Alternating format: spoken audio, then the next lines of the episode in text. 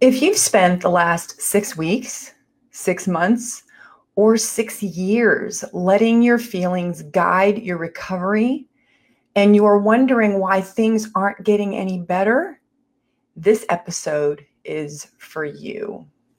Hi, I'm Kim Pullen, and welcome to the Hope for Spouses Lunchtime Live. And if this is your first time joining us, welcome. We're so glad you're here. We're sorry we have to meet under these circumstances.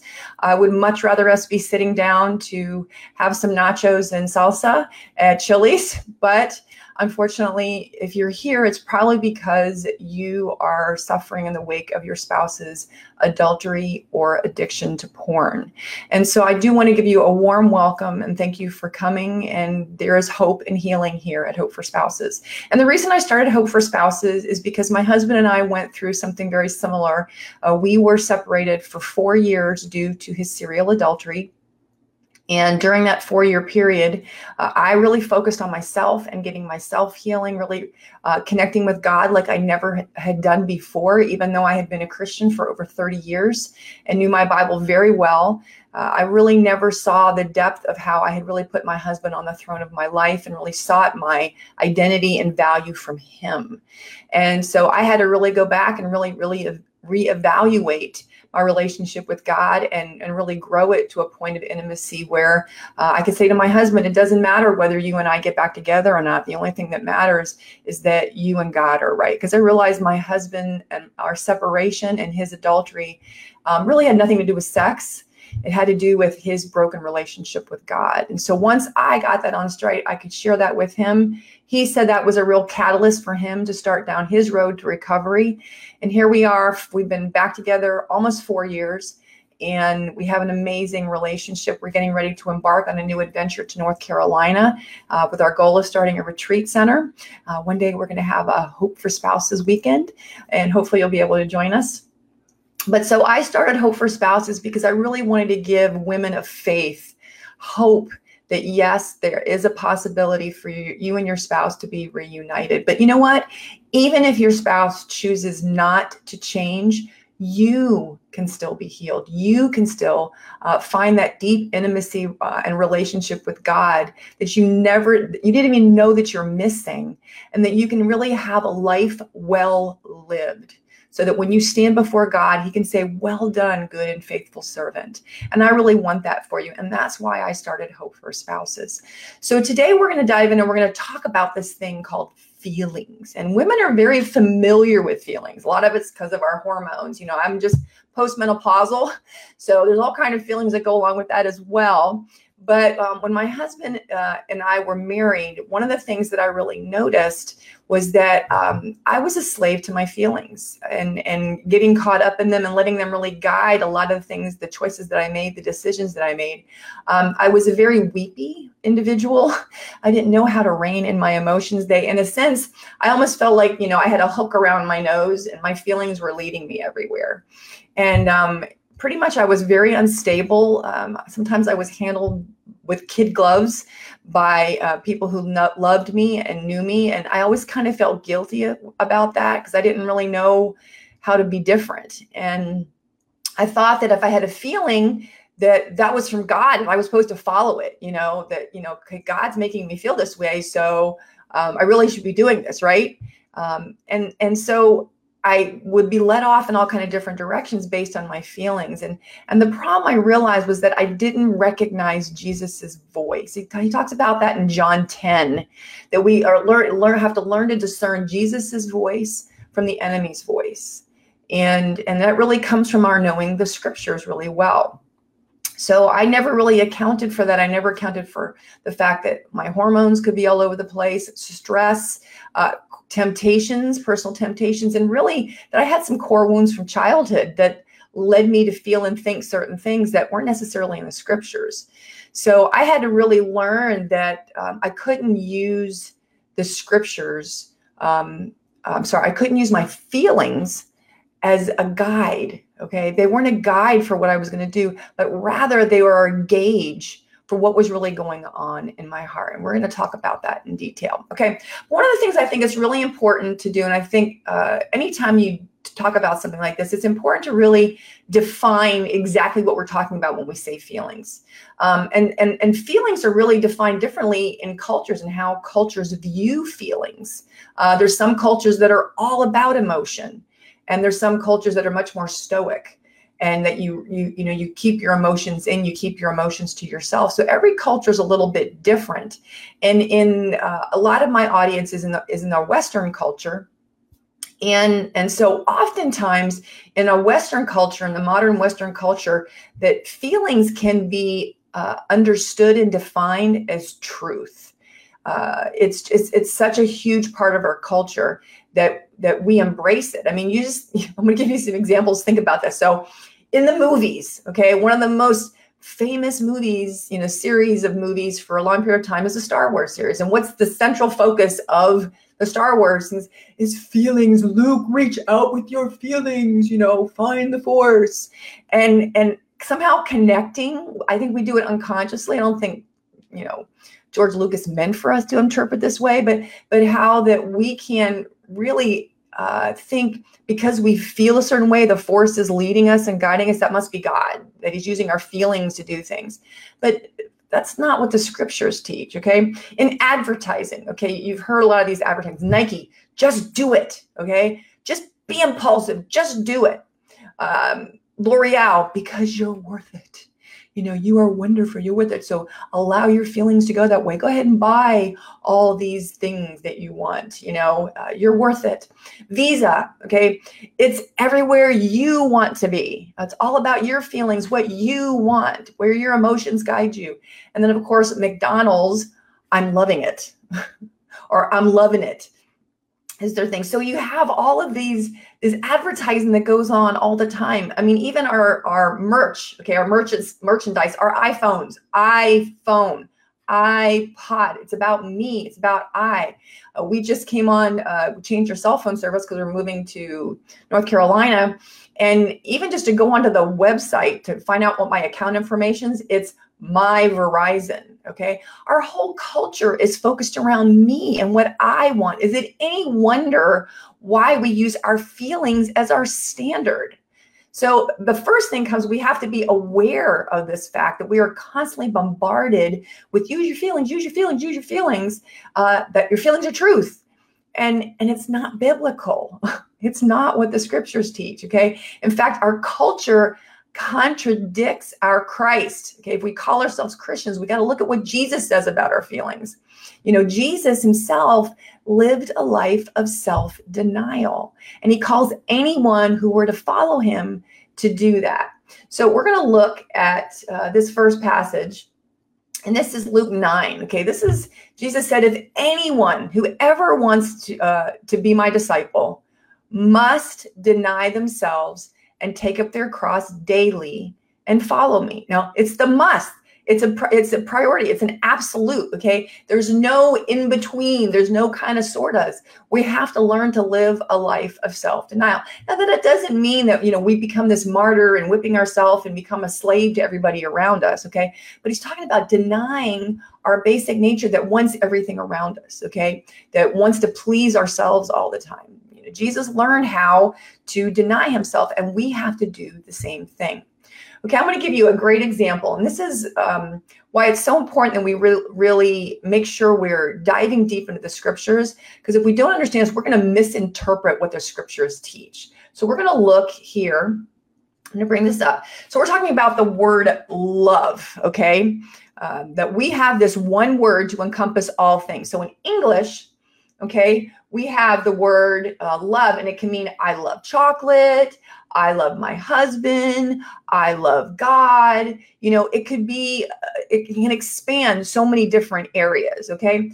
But when we're talking about in the Greek, okay, so in the Greek, there are three different words for love, okay? So we have agape, which is unconditional godly love. Okay. We have phileo, which is brotherly love. And we have eros, which is sexual love. Okay. So we have all these, these three different types of love. And yet when, when the scriptures are interpreted, all right, we only see them as one word. We see it as love. But yet there's three different ways that the Greeks, which is the New Testament was written in Greek, the majority of it. And so we have to make sure we're understanding, well, which love are they talking about in the scriptures? And see, that's why it's really, you know, we can think, well, you know, to love something or love, we're guided by our emotions, but what kind of love are they talking about? So this is why it's so important that we really understand and we read the scriptures in context to understand you know, where are my feelings supposed to guide me? What am I supposed to do with these things? So, and, and give you another example, how you know we can go into a grocery store, and I mean, I have an autistic son who freaks out, so uh, I'm used to that. But you know, we can walk into a store and we can see children freaking out because their parents aren't buying them a candy bar as they're walking through the line to get out of the store. And, and we understand the child's having a temper tantrum, that the child hasn't matured enough to learn how to establish personal boundaries, what they need, what they don't need. And really, pretty much it's up to the parents to teach the children that. Okay. But all of us have been there at one time or another. And if you look here in Ephesians 2, okay, it says, All of us lived among the disobedient at one time, gratifying our sinful nature and following its desires and thoughts. So, all of us, before we knew God, that's what we were. We were like that child in the store who didn't have healthy boundaries. Okay. We just let everything in, whatever was out there, we wanted it. We wanted it now. We wanted to embrace it. And you see people live that way all the time today. They don't really have a sense of boundaries, they don't know what their guides are. They are led by their emotions in everything, and their life is out of control. Okay. So um, when all we do is follow our feelings without listening to our spiritual parent, to God, because He is our Father. He is the one, like the parent with the child in the grocery store. We can be throwing a temper tantrum. We want these, we want this. And God's going, okay, if you want that, there are consequences to those actions. So we don't want to be like those children. We don't want to be like a child that has no boundaries. Okay. So God's word sets healthy boundaries on our life.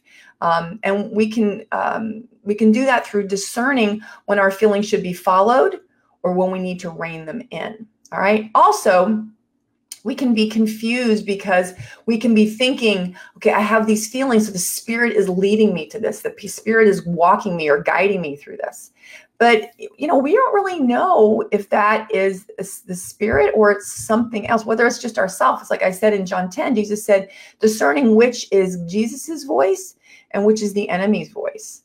And he talks about this in Romans um, uh, 12 2 how we can really test to know if what god's will is. It says don't conform to the pattern of this world. That's them following their feelings but be transformed by the renewing of your mind. So your mind over your feelings. Then you will be able to test and approve what god's will is his good pleasing and perfect will all right. So we can test to know if our feelings really are from God or not. And that's by using the scriptures as a filter. We're going to get, we're going to dive deeply into that in just a second. All right. So what this brings us to is we have to ask ourselves so our feelings, um, you know, are they our enemy or are they our ally? You know, are they friend or foe? And really, friends aren't, or I'm sorry, uh, emotions, our feelings are not right or wrong. I mean, they're like money. They're, money is is is neutral. Okay, it's amoral. Feelings are neutral. The key is is what do we do with them? That's really the key because feelings aren't bad unless they we let them guide us away from the truth and into sin. So we have to be wise about that we don't have to be slaves okay to our feelings. I know personally i felt that way for many many many years. I felt like i was a slave to my emotions because i didn't understand. I could tell myself no you know it, it, it was me understanding that there was something going on inside of me. The feelings were uncovering something but it didn't mean i had to follow them okay? Um, in john 8 jesus said uh, let me bring it over here. So he says to the Jews who had believed him, so these were religious people who believed in Jesus. He said, If you hold to my teachings, you are really my disciples, then you will know the truth about Jesus and it will set you free. He, they answered him, We are Abraham's descendants and have never been slaves of anyone, which was a lie because they had spent over 400 years in slavery in Egypt and they had spent many hundreds of years in slavery in Babylon. So, yes, they had been slaves.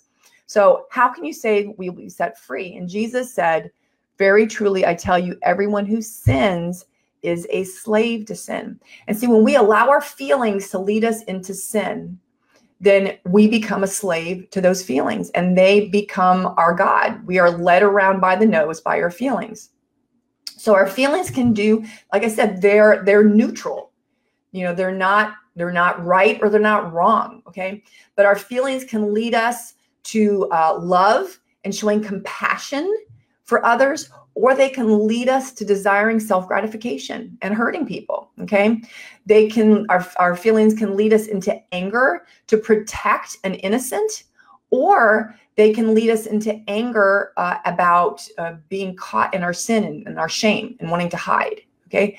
So when you may have had a spouse who reacted in anger because some of their sin was exposed. Those are their feelings. There's there's a barometer. There's something going on there.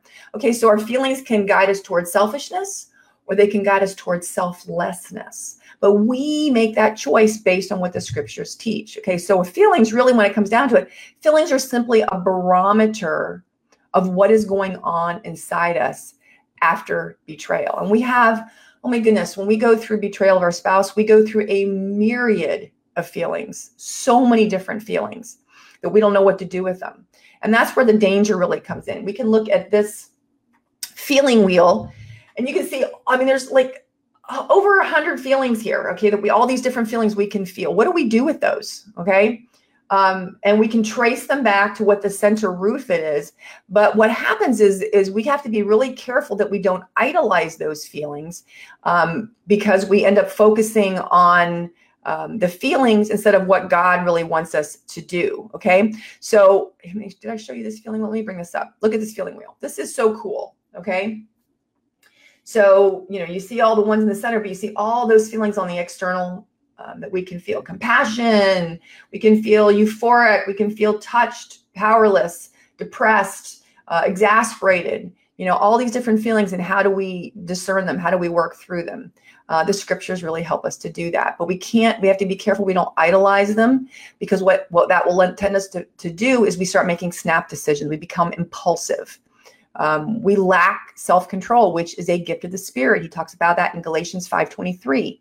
So we don't want to go in that direction. We want to go in the opposite direction, which is toward Jesus and the scriptures. So let's look in James chapter 1, verse 19 through 20. It says, Everyone should be quick to listen slow to speak, and slow to become angry. For man's anger does not bring about the righteous life God desires. Okay. So quick to listen, slow to speak, slow to become angry. All right. So we have to rein in our emotions because they otherwise they're not going to lead us to be obedient to God.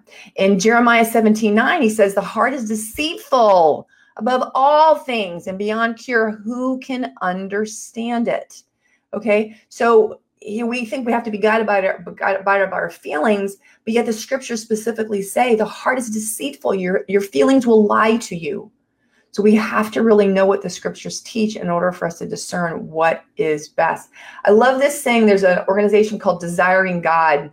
I love what they said here that feelings are a gauge and not our guide. They reveal what our heart loves, trusts, and fears. All right. So the Psalms are a perfect example of this. Okay. So the Psalms uh, are all about raw emotion. They're all about intimacy and connecting with God, you know, bringing our emotions before God. And if you've read through them, you'll see sometimes you read it and you go, this contradicts something that's in the New Testament, what Jesus said. And that's because the Psalms, so much of the Psalms are written by men as a way to express how they feel to God. You know, they were they were frightened, they were angry, they were indignant, they were they were terrified that they were being chased by their enemy. Okay. They were ashamed of their sin. And so they bring these emotions before God. And that's what the Psalms are. They're prayers, they're songs of hearts being vulnerable and real before God. It doesn't mean they said things perfectly or we should follow, you know, what they said in that passage. That's why we have to understand those passages in context. They are gut level honest I'm going to give you an example. Um, I remember reading in Psalm 137 9, where it says uh, that this was the Israelites had been taken into slavery in Babylon. And so they were basically, they wanted God to make things right that here this enemy was had killed a lot of their own people and were having them in slavery and they were like blessed is he who beats the heads of their of our enemies babies against the rocks really blessed is he who beats the heads of our enemies babies against the rocks. Okay that is nowhere in scripture that, that does that acknowledge is right and good okay uh, Sermon on the Mount, you know, love your enemies. So you hear it, they're just expressing emotion. It doesn't mean we need to be doing that to people who are quote unquote our enemies. All right. It's expressing emotion. So we have to make sure we're reading scriptures in context, understanding the purpose of the passage. Okay. And this leads us to our next point, which is using God's word contextually in scripture. All right. So that means we're not just reading one verse to validate what our feelings are. And you probably get this happen with with people who in the noblest of intentions who use the scriptures to try to guide you away from very specific ways that you are healing is though you use passages like First corinthians 7 that you sh- you can't separate from your husband. You know that's ungodly. Um, they'll use passages that say you can't you know divorce your husband just because they sin again. You have to forgive them unconditionally. You have to live with them even if they haven't repented okay they take one scripture and they pull it out of context. We have to look at the Bible as a whole and look at all of what God is communicating to us. So it's super important we understand the scriptures in context and read multiple passages and what is God trying to help us to discern and see. So we have to use the scriptures as a filter, all right? And one of the things I really found and this is going to be kind of hard to grasp, it was for me uh, I didn't want to believe this, but it really came down to being true. When we are following our feelings, and I'm talking about the spouses of sexual addicts or those who are you know either watching porn or they're repeatedly committing adultery when we are following feelings okay without filtering them through the word of god the scriptures that we can be just as addicted and destructive. Okay. Our feelings can be just as addictive and destructive as the porn or infidelity that our spouse is engaging in. Okay. Because it's a lack of self control. Our spouse is diving into their sin and they're doing that to medicate their feelings from core wounds from childhood, whatever. When we are obsessing and we are just using our feelings as our guide, we are letting fear guide us. Okay. Fear of uh, more pain, fear of being lied to, fear of being abandoned, fear of being uh, rejected, fear of being humiliated and made to look like a fool. So we are giving into our feelings instead of going back to God's word. God knows what's going on. He knows what it feels like to be abandoned and rejected. And He wants us to come to Him so we can learn to master our feelings and really be guided by what He is trying to teach us. If you call yourself a Christian, a disciple, a believer, then you have to let the scriptures be your standard. I want to give you a visual example of exactly what I'm talking about here.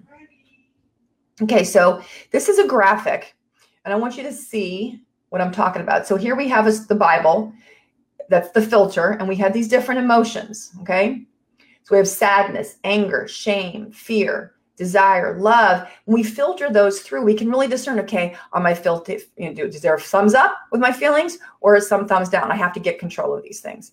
And the scriptures really back this up.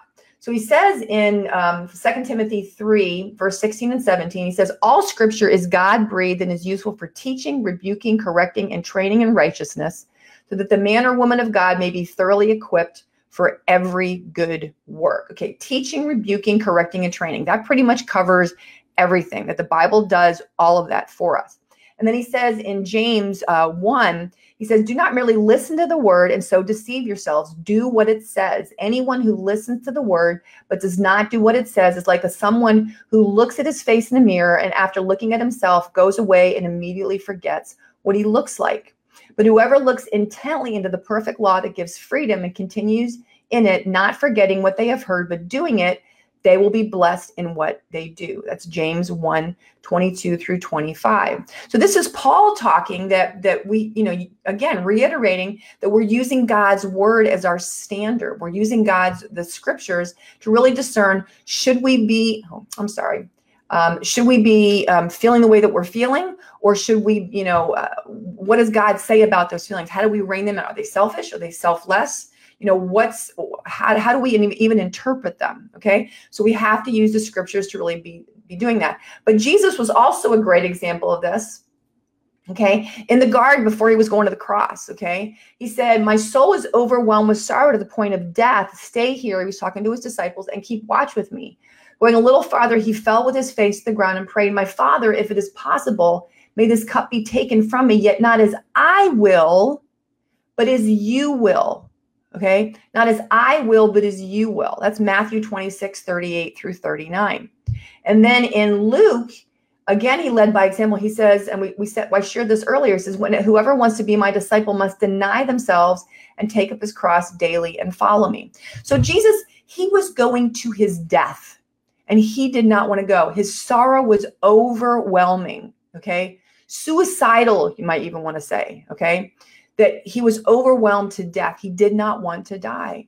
And yet he said, Not what I will, God, but what you will. He was lining up his feelings with God's will. Now, if we call ourselves disciples of Jesus, believers, Christians, whatever term you use, then we have to follow Jesus' example. We have to line our feelings up.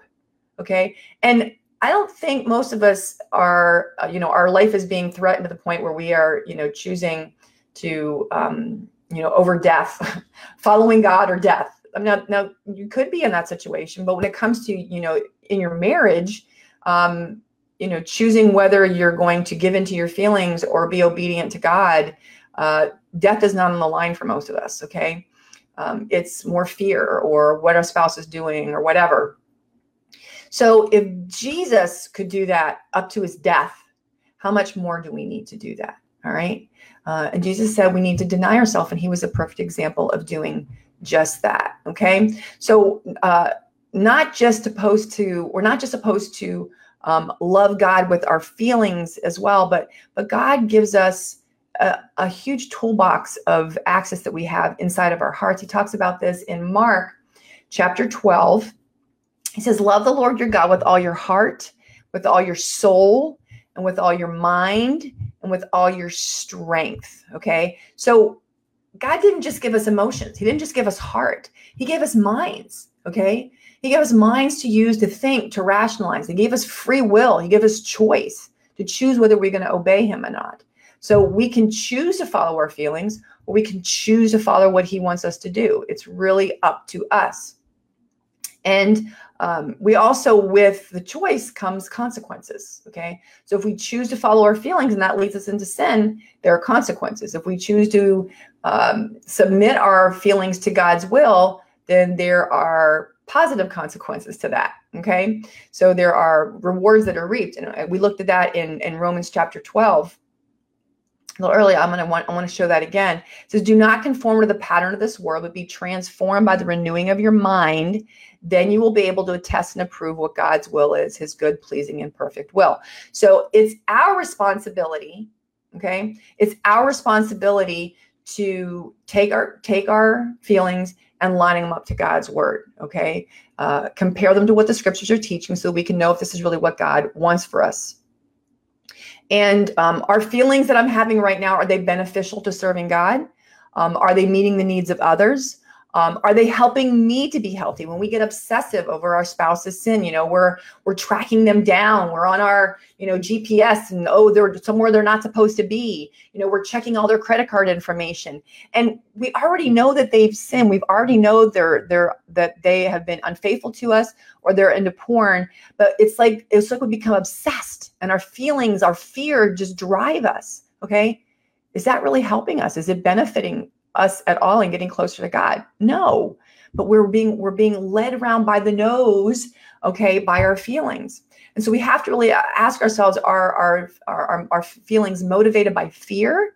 uh, by doubt, by anger or bitterness? Are they really motivated for us to get well and get healthy and get closer to God? Okay. So, question now How do you, you personally, I want you to ask yourself, how do you navigate the storm of your emotions? What do you do? Uh, how do you use the scriptures to get out of the insanity loop? If you're doing the same thing over and over again in your marriage, with your own heart, if you're doing the same thing, expecting different results and seeing, things don't seem to be getting better and you wonder why, okay? Um, if you have no idea how to filter your feelings in the midst of your spouse's sexual sin, um, and you don't know what's going to happen, what if they choose to get help? And, and how do you feel about their repentance? And, you know, how do you deal with them saying that they're sorry, but yet sometimes they fall? How do you deal with those feelings? You know, how do you deal with a spouse that's completely unrepentant? What do you deal with that? You've got to have a biblical strategy in order to get healthy and well. And I can help you with that. Um, if you really want to, if you're determined, if you're sick and tired of being on that insanity loop and being led around by the nose by your feelings, and you're ready to get healthy with the scriptures, then I want you to schedule a call with me. Okay. And I'll put that up now. So it's hopeforspouses.com slash call. It's a free call. We'll get on the on the phone for about 45 minutes and we'll pull out the Bible and we'll talk about your life and we'll really help you to get your feelings, your will in alignment with God's. Okay. So uh, I will see you next week. If you have any questions, go ahead and post them. You're welcome to post them, whether you're watching this on Facebook or you're watching this on the YouTube channel. Go ahead and post questions that you have, and I would be more than happy to answer them. All right. Have a great Wednesday, and we'll see you next week.